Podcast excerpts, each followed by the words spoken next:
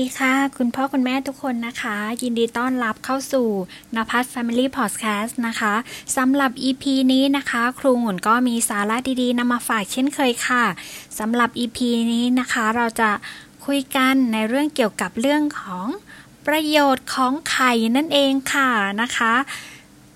ลูกๆของเราควรจะกินไข่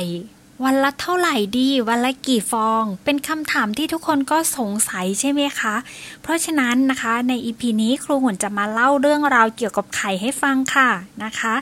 สำหรับไข่นะคะ เราจะรู้อยู่แล้วว่าไข่เนี่ยเป็นอาหารที่ดีมีประโยชน์ใช่ไหมคะ แต่บางทีเราก็ไม่รู้ว่าแล้วประโยชน์ที่ว่านั้นนะคือประโยชน์อะไรนะคะ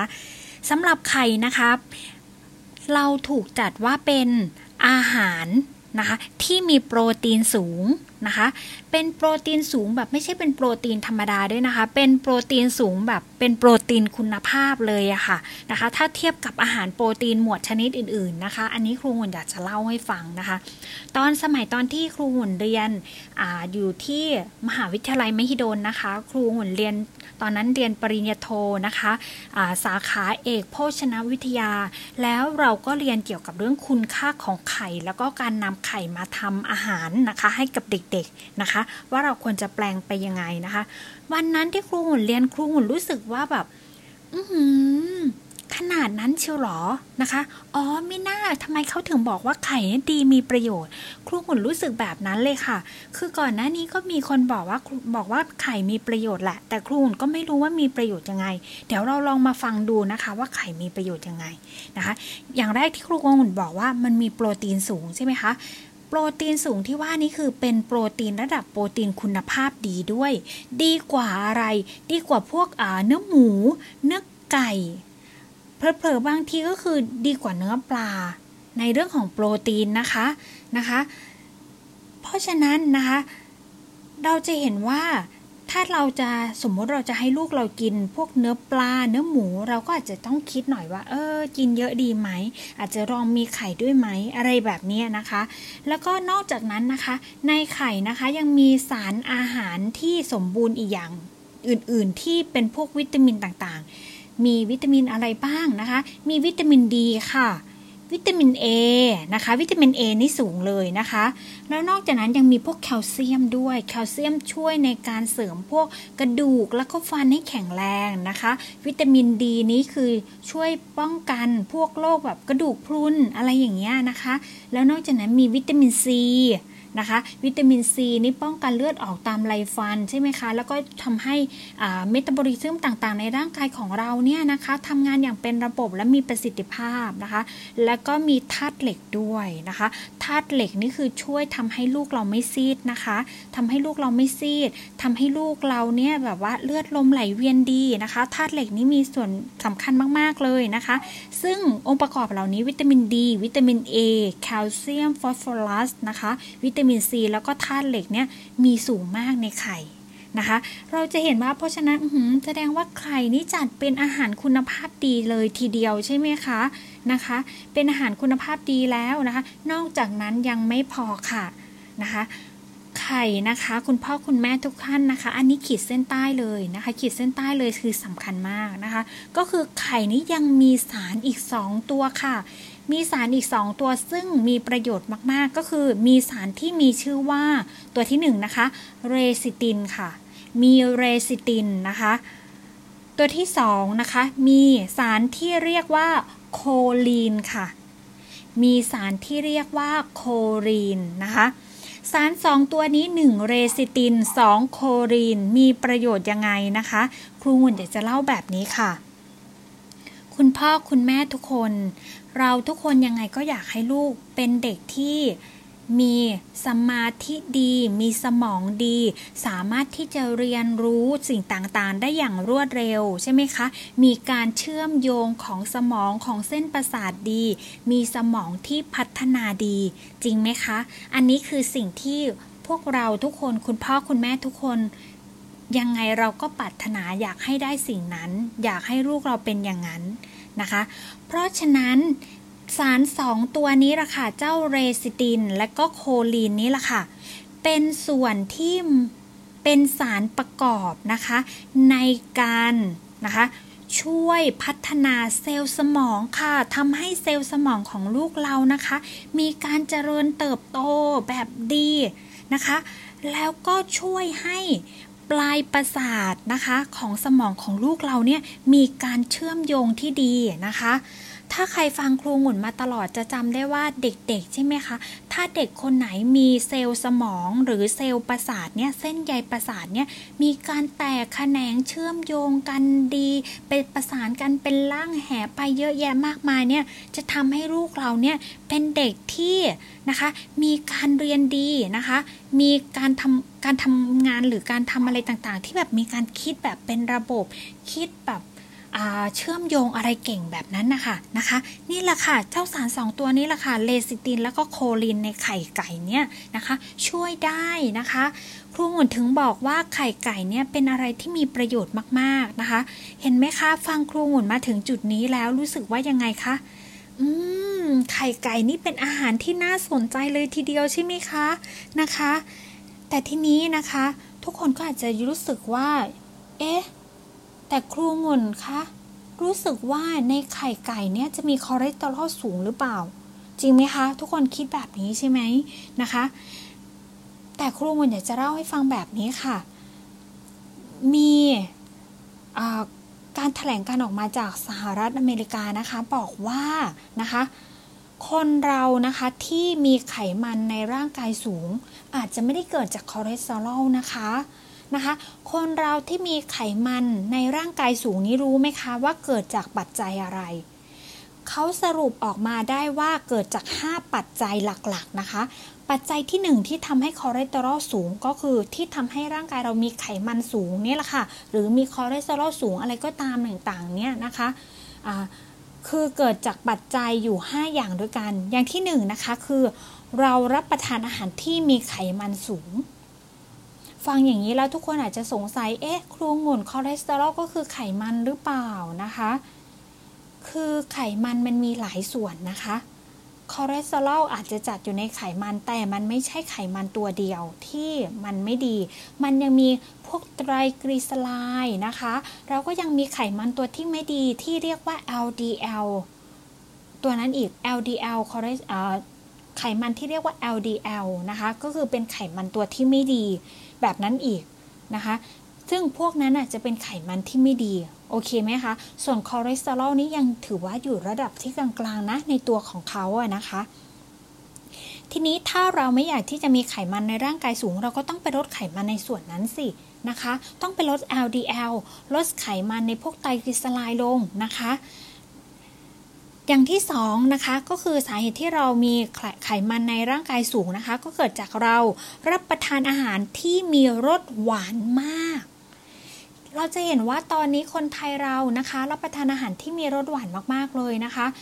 รู้ไหมคะว่าการที่เราไปกิน อะไรก็ตามอะชาเย็นหรืออะไรก็ตามอะค่ะ นมเย็น หรือจะเป็นกาแฟ หรือแม้แต่ทั้งแบบน้ำอัดลมเนี่ย รู้ไหมคะในแต่ละขวดแต่ละแก้วนั้นอะมีน้ำตาลอยู่เท่าไหร่ มีน้ำตาลอยู่ไม่คือแบบว่าเกิน 6 ช้อนชาแน่ๆนะคะ 6 ช้อนชานี่คือวันหนึ่งคนเราควรจะกินน้ำตาลไม่เกิน 6 ช้อนชานะคะ แต่นี่ครูหุ่นขอบอกได้เลยว่ามันจะเกิน 6 ช้อนชาหรือเปล่า แต่ถ้าเราลดระดับความหวานลงโอเค อันนั้นจะโอเคที่สุดแต่ให้ลดลงเยอะๆหน่อยนะคะ จะดี แต่ถ้ายังระดับปกติของเขาอะที่เขาเติมให้เราอะครูหวนคิดว่าบางทีอาจจะเท่ากับ 6 ช้อนชา หรือบางทีมากกว่า 6 ช้อนชาไปเลยทีเดียวนะคะ อันนี้อยากให้ระวังนะคะ อย่างที่ 3ที่ทำให้ร่างกายเรามีไขมันสูงก็คือ รับประทานอาหารที่มีแป้งเยอะ มีแป้งเยอะมีคาร์โบไฮเดรตเยอะนี่แหละค่ะนะคะ เรากินไขมันไขมันนี้ไม่เท่าไหร่ใช่ไหมคะแต่คือกินแป้งเยอะ พวกขนมปังนะคะเค้กนะคะ แล้วก็อาจจะเป็นข้าวบางคนนะคะแบบตัวใหญ่ใช่ไหมคะ อ้วนนะคะ เราก็จะตักข้าวแบบหลาย ๆ ทัพพีเลย ข้าวหนึ่งทัพพีก็ปริมาณพลังงานเยอะแล้วทีนี้ตักข้าวแบบ 3 ทัพพีแล้วกินจานเดียวไม่พอตักเติมจานที่ 2 ตักเติมจานที่ 3 ไปอีก แบบนี้ค่ะนี่ค่ะ ซึ่งตัว แป้งหรือคาร์โบไฮเดรตหรือแม้กระทั่งจะเป็นน้ำตาลก็ตามนะคะ พวกนี้จัดอยู่ในหมวดของคาร์โบไฮเดรตหมดเลยนะคะ แล้วพวกต่างๆเหล่านี้ค่ะ ถ้าเรากินเข้ามาแล้วปกติถ้าเราเดินเราออกกำลังกายเราทำโน่นทำนี่ร่างกายเราจะเผาผลาญเอาแป้งคาร์โบไฮเดรตน้ำตาลพวกนี้ออกไปใช้ใช่ไหมคะ ให้หมด แต่ทีนี้ตอนนี้เป็นยังไงคะ คนเราไม่ออกกำลังกาย พอเราไม่ออกกำลังกายถามว่า แป้งคาร์โบไฮเดรตต่างๆ เหล่านี้หรือแม้กระทั่งน้ำตาล ซึ่งจัดเป็นหมวดคาร์โบไฮเดรตเหมือนกันเนี่ยเราเผาผลาญออกหมดไหมคะ ไม่หมดค่ะ มันจะไม่หมด แล้วทีเนี้ยนี่แหละค่ะตัวนี้แหละคือปัญหาครูหวนย้ำนะคะ ขีดเส้นใต้เลยนะคะ ย้ำนะคะ สิ่งที่ครูหวนจะพูดต่อไปนี้สำคัญ นั่นคือแป้งคาร์โบไฮเดรตน้ำตาลพวกนี้มันเหลือเก็บ มันเหลือแล้วร่างกายเราเอาไปเก็บค่ะ ไปเก็บในรูปของอะไร ไปเก็บในรูปของไขมันนี่เองนะคะ ไปเก็บในรูปของไขมันนี่เองนะคะ มันก็จะสะสมอยู่ที่ไหน สะสมอยู่ที่พุงค่ะ ผู้ชายก็เลยจะเป็นพุงใหญ่เลยค่ะ ทีนี้เกินนะคะ เกินรอบ 80เซนติเมตรนี่คือพุง อ้วนแบบพุงเลยค่ะ อ้วนลงพุงเลยนะคะ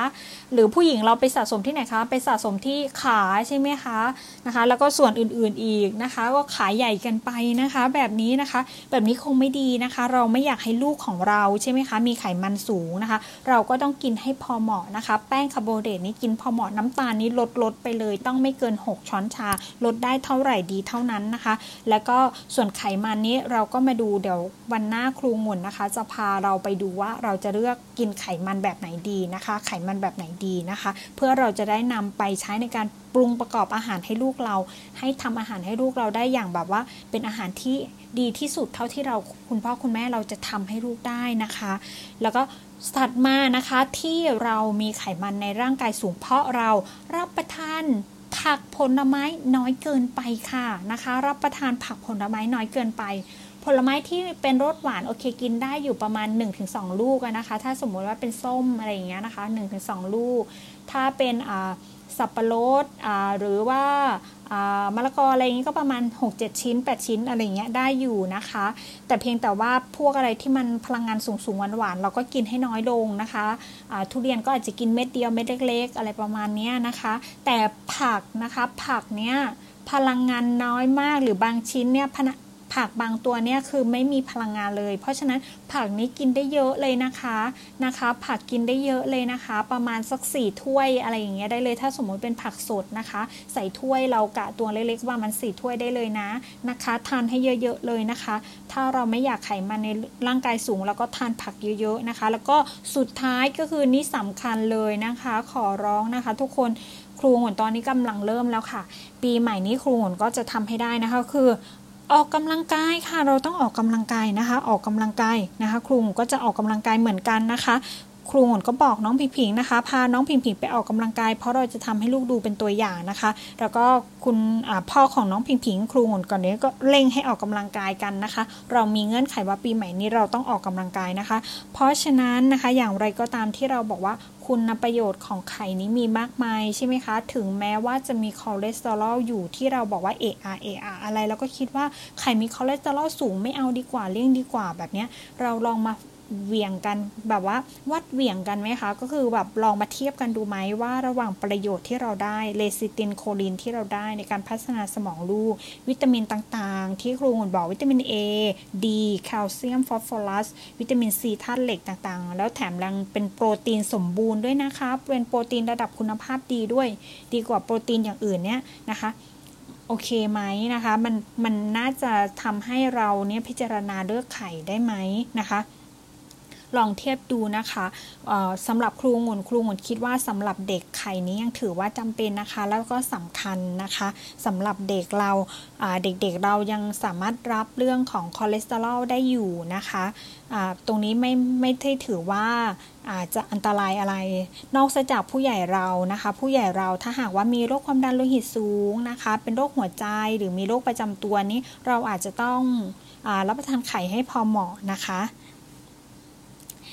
ราะฉะนั้นนะคะ แต่อย่างไรก็ตามนะคะ ครูหุ่นก็มีข้อแนะนำนะคะ ครูหุ่นมีข้อแนะนำมาให้นะคะสำหรับพวกเราทุกคนนะคะ ว่าควรจะรับประทานไข่ยังไงกันดีนะคะ เพื่อให้เรามีสุขภาพดีนะคะ อย่างแรกเลยเรามาดูเลยนะคะ ทุกคนตั้งใจฟังในส่วนนี้นะคะ เพราะครูกำลังจะบอกว่าลูกเราควรจะรับประทานไข่วันละเท่าไหร่ดีนะคะ ถ้าหากว่าเป็นเด็กอายุ เดือนขึ้นไปที่เริ่มกินอาหารเสริมถึงประมาณขวบหนึ่งลูกเราสามารถกินไข่ได้ ช่วงแรก ๆ อาจจะครึ่งฟอง เพราะว่าลูกเรายังกระเพาะเล็กอยู่ยังเพิ่งเริ่มกินข้าวใช่ไหมคะ พอประมาณหนึ่งขวบให้กินได้เลยหนึ่งฟองค่ะ กินได้เลยหนึ่งฟองนะคะ แล้วหลังจากนั้นพอลูกเราหนึ่งขวบขึ้นไปหนึ่งขวบขึ้นไปนะคะ ลูกเราสามารถกินไข่ได้เลย วันละสองฟอง กินได้นะคะ วันละสองฟองกินได้เลยนะคะ แต่ขึ้นอยู่กับว่าลูกเราชอบหรือเปล่าเท่านั้นเองนะคะ แต่ทีนี้ถ้าเป็นผู้ใหญ่ ถ้าเป็นผู้ใหญ่อย่างพวกเราอย่างเงี้ยค่ะวัยกลางคนกำลังทำงานเนี่ย บางทีเรามักจะมีโรคประจำตัว บางคนเป็นโรคความดันบางคนเป็นเบาหวานใช่ไหมคะบางคนเป็นโรคไตเป็นโน่นเป็นนี่หรืออะไรแบบเนี้ยอันเนี้ยเราต้องมาดูแล้วว่าไข่ที่เรากินน่ะ ถ้าเป็นผู้ใหญ่อย่างเราเนี่ยนะคะ โอเค ถ้าเราสุขภาพดีแข็งแรงเราสามารถกินไข่ได้วันละฟองนะ อันนี้ก็ไม่ไม่ไม่ถือว่าอันตรายนะคะ แต่ถ้าเราเราอยากจะเซฟร่างกายเราไว้หน่อยกินประมาณสัปดาห์ละ2ถึง3ฟองนะคะ เอาใหม่นะคะ ผู้ใหญ่เรานะคะ กินสัปดาห์ละ2ถึง3ฟอง อันเนี้ยโอเคค่ะ แล้วก็ออกกำลังกายช่วยนะคะ เราจะได้ไม่ต้องมีปัญหาเรื่องที่เราบอกว่าเรากลัวคอเลสเตอรอลใช่ไหมคะ อันเนี้ยไม่ต้องกลัวเราจะได้ประโยชน์จากไข่เต็มๆเลย ได้โปรตีนสมบูรณ์เต็มๆ แต่เด็กกินได้เลยนะคะ วันละ 2 ฟองเลยนะคะ ทีนี้ผู้สูงอายุจะมีผู้สูงอายุใช่ไหมคะ ผู้สูงอายุควรกินเท่าไหร่นะคะ อันที่จริงแล้วผู้สูงอายุก็สามารถกินได้วันละฟองนะคะ แต่ทีนี้บางทีนะคะด้วยความที่ ถ้าเป็นผู้สูงอายุที่สุขภาพแข็งแรงโอเคหนึ่งฟอง อันนั้นได้ไม่มีปัญหา แต่ถ้าผู้สูงอายุที่มีความดันนะคะ เป็นหัวใจ เป็นเบาหวานอะไรอย่างเงี้ยก็เหมือนกันค่ะกับผู้ใหญ่ก็คือ 2-3 ฟอง แบบนั้นก็จะโอเคแล้วก็ปลอดภัยที่สุดนะคะ เพราะฉะนั้นนะคะ ลูกเรานะคะสามารถกินไข่ได้เลยนะคะ อย่างวัน 2 ฟองนี้ก็ยังกินได้อยู่ เพราะฉะนั้นถือว่าปลอดภัยนั้นก็เราก็ลองดูนะคะ พิจารณาดูว่าเราจะ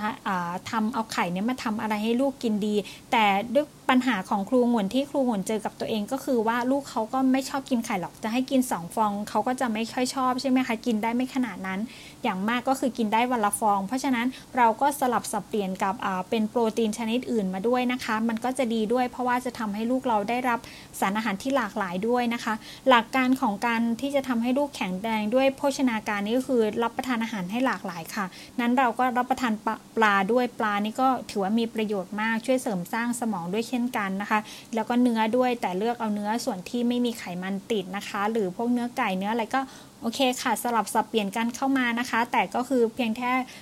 EP นี้ครูอยากจะบอกพวกเราว่าไข่ถือว่าจำเป็นเราอย่าเพิ่งมองข้ามไข่นะคะ ไข่เป็นโปรตีนที่สมบูรณ์ที่ดีมาก คุณค่าสารอาหารทุกอย่างดีมาก เหมาะสำหรับเด็ก และที่สำคัญราคาถูกด้วยค่ะ ไข่ฟองหนึ่งก็ตกเต็มที่ก็อาจจะ 5 บาทต่อฟองอะไรอย่างเงี้ยนะคะ ถ้าเทียบกับพลังงานที่ได้คุณค่าสารอาหารที่ได้นี่ถือว่าดีมาก ๆเลยนะคะ แต่ทีนี้นะคะ ครูหมุนสุดท้ายนะคะ ครูหมุนมีข้อแนะนำในการกินไข่มาให้ทุกคนค่ะนะคะ เพื่อให้เราได้พาลูกเราทานไข่นะคะ ให้มีประโยชน์แล้วก็ได้รับประโยชน์เต็มๆนะคะ ประการที่1นนะคะคือให้รับประทานไข่สุกนะคะ ไข่ลวกไข่ต้มที่ไข่ลวกไข่ดิบๆอะค่ะ อันนี้อาจจะไม่ดีนะคะ เพราะว่าในไข่อะมันจะมีเชื้อโรคที่เราเรียกว่าซัลโมเนลซัลโมเนลลานะคะ แล้วก็มีพวกไข้หวัดนกนะคะ ซึ่งซัลโมเนลลาพวกต่างๆเนี้ยอาจจะทำให้ลูกเราแบบท้องเสียก็ได้นะคะ หรือไข้หวัดนกอะไรเงี้ย อันนี้ทำให้ลูกเราติดเชื้อได้นะคะ เพราะฉะนั้นไข่สุกดีที่สุดนะคะ ประการที่2นะคะรับประทานควบคู่กันกับอย่างอื่นนะคะ แล้วก็ผักอะไรอย่างเงี้ยทานให้หลากหลายนะคะ แม้กระทั่งโปรตีนที่มาจากถั่วก็ถือว่ามีประโยชน์มากเหมือนกันนะคะ เราก็อาจจะสลับสับเปลี่ยนกับพวกพวกโปรตีนจากถั่วนะคะ อย่างเช่นพวกถั่วถั่วต่างๆนะคะนะคะ ถั่วต่างๆ มีโปรตีนมันเป็นโปรตีนจากพืชนะคะ ซึ่งอันนี้ก็ดีเหมือนกันโปรตีนจากพืชก็ทำให้ลูกไม่ไม่ได้รับคอเลสเตอรอลนะคะที่แบบว่า สูงถ้าสมมติใครจะกลัวคอเลสเตอรอลนะคะ แต่ถ้าถามครูหมดแล้วจริง ๆ ก็ไม่เป็นไรหรอกในไข่จะมีคอเลสเตอรอลก็จริงแต่มันไม่ได้เป็นไรนะคะ เพราะว่าถ้าลูกเรารับประทานวันละหนึ่งฟองเนี่ยมันก็ยังทำให้ลูกเราสามารถที่จะเผาผ่านไปได้อยู่ เพราะว่าลูกเด็กๆนะคะเขาชอบวิ่งชอบเล่นนะคะ ชอบออกกำลังกายนะคะ การที่เขาออกกำลังกายมันก็จะช่วยทำให้เพิ่ม การเผาผลาญในร่างกายเพิ่มมากขึ้นนะคะ แล้วก็จะทำให้เกิดความสมดุลกันของคอเลสเตอรอลต่างๆ ที่เขาได้รับมาจากไข่นะคะ อันนี้นะคะ ถัดมานะคะก็คือ เวลาในการทำไข่ให้ลูกเนี้ยค่ะนะคะ ไข่ต้มกับไข่ตุน๋นจะมีพลังงานน้อยกว่า ซึ่งจะดีกว่าถ้าเราให้ลูกกินพวกไข่ ไข่เจียวหรือไข่ดาว พวกนี้จะพลังงานสูง ไข่เจียวกับไข่ดาวเราต้องใช้น้ำมันใช่ไหมคะ เพราะฉะนั้นพวกนี้มันพลังงานสูง ถ้าลูกเรากินแบบนี้ทุกวันลูกเราจะอ้วนได้ น้ำหนักจะเกินได้ เพราะฉะนั้นอย่าลืมว่าไข่ต้มกับไข่ตุ๋นก็จะดีมากนะคะ แต่ทีนี้คุณก็มีคลิกให้อยู่นิดนึงทริปให้อยู่นิดนึงก็คือว่าถ้าลูกเราผอม ลูกเราตัวเล็กเราอยากเพิ่มพลังงานให้ลูก ไข่ดาวไข่เจียวนี่ถือว่าดีนะคะ เพราะว่าจะได้ช่วยเรื่องพลังงานให้ลูกให้ลูกได้รับพลังงานเพิ่มขึ้น โอเคไหมคะนะคะ นี่แหละค่ะคือมันเป็นเทคนิคนะคะสำหรับเราที่ถ้าเรารู้เรื่องเกี่ยวกับเรื่องโภชนาการนะคะ มันจะช่วยเราได้เยอะเลยนะคะ ได้ดูว่าลูกเราควรจะทานยังไงดี ที่มันเหมาะสมกับลูกเรานะคะหลักวิชาการมันไม่ได้ตายตัวขนาดนั้นนะคะแต่ถ้าลูกเราอ้วนน่ะถ้าลูกเราอ้วนก็แน่นอนไข่ต้มกับไข่ตุน๋นอันนั้นโอเคที่สุดโอเคไหมคะครูหมดให้ให้ประเด็นประเด็นง่ายๆแบบนี้ค่ะ ไข่นะคะ ถ้าเป็นไข่ฟองหนึ่งให้พลังงาน 70 กิโลแคลอรี่นะคะไข่ฟองหนึ่งนะคะ ให้พลังงาน 70 กิโลแคลอรี่ของเขาอะไข่เพียวๆ เพราะฉะนั้นถ้าไข่ต้ม ซึ่งเราไม่ได้ใส่น้ำมันเลย หรือไข่ตุน๋นเราไม่ได้ใส่น้ำมันไม่ใส่อะไรนะคะ ถ้าเราไม่ใส่น้ำมันนะคะ จะได้พลังงานอยู่ที่ 70 กิโลแคลอรี่นะคะ ถ้าเป็นไข่ดาวล่ะ ไข่ดาวอะพลังงานจะ up ขึ้นมาอยู่ที่ 120 กิโลแคลอรี่ นะคะ ทีนี้ไข่เจียวบ้าง ไข่เจียว ไข่เจียว พลังงาน up สูงขึ้นกว่าไข่ดาวอีก คือพลังงาน 240 กิโลแคลอรี่เลยค่ะนะคะ 240 กิโลแคลอรี่เลยทำไมถึงเป็นแบบนั้น เพราะว่าไข่เจียวอะ เราเราใส่น้ำมันแล้วเราตีไงคะอ๋อไม่ใช่เดี๋ยวเราเราตีไข่เจียวใช่ไหมคะตีไข่เจียว แล้วทีนี้เราเราใส่น้ำมันเข้าไปเราใส่น้ำมันเยอะอยู่นะคะ ไข่เจียวเราใส่น้ำมันเยอะ เราเอาไข่เข้าไปปุ๊บ กำลังเจียวไข่แล้วมันดูดน้ำมันนะคะนะคะ ก็เลยไข่เจียวเลยมีพลังงานสูงคือ 240 กิโลแคลอรี่ถ้าเทียบอะนะคะ ส่วนไข่ดาวนี่คือแบบว่าเราก็ทอดไข่ปุ๊บลงกระทะไข่ดาวเนี่ยก็จะได้จะไม่ใส่น้ำมันเยอะเท่าไหร่ ก็ให้พอพลิกได้อะไรเงี้ยใช่ไหมคะ อันนี้ก็อาจจะพลังงานอยู่ที่ 120 กิโลแคลอรี่ แต่ถ้าไข่ดาวไหนของใครนะคะ ที่แบบว่าเจาะตรงไข่แดงด้วย แล้วก็แบบว่าใส่น้ำมันท่วมล้นเลยบางทีนะคะ อาจจะ พลังงานนี้อาจจะเท่ากับไข่เจียวก็ได้นะคะ เพราะฉะนั้นเราก็อาจจะต้องคำนึงถึงตรงนี้หน่อยนะคะ แล้วก็สุดท้ายเวลาเรากินไข่แล้วก็ออกกำลังกายด้วยนะคะ การออกกำลังกายอย่างสม่ำเสมอยังไงก็ช่วยได้ค่ะ ออกกำลังกายเป็นสิ่งที่ดีมากๆเลยนะคะ ดีมากๆเลยที่สำหรับทุกๆ คนไม่เฉพาะเด็กๆนะคะ นี่ครูงก็ขอฝากไว้นะคะ สุดท้ายนะคะ ครูหนฝากไว้ว่าให้รับประทานอาหารแต่พอดีนะคะ ไม่มากไปหรือน้อยเกินไปไปนะคะ เราจะได้โทษได้ประโยชน์ไม่เกิดโทษต่อร่างกายของเราค่ะนะคะ ถ้าหากใครชอบนะคะ ก็ฝากติดตามพอดแคสต์ของครูหุ่นด้วยนะคะ กดติดตามได้เลยนะคะ รับรองว่าครูหุ่นมีสาระดีๆนำมาฝากทุกคนทุกสัปดาห์เลยนะคะสำหรับสัปดาห์นี้ EP นี้นะคะ ครูหุ่นก็ขอ ไปก่อนนะคะ ขอจบเพียงแค่นี้ก่อนแล้วเจอกันใหม่ใน EP หน้าค่ะ ขอสวัสดีทุกๆทท่านค่ะ สวัสดีปีใหม่ทุกๆคนนะคะ ขอให้โชคดีมีชัยค่ะ สวัสดีค่ะ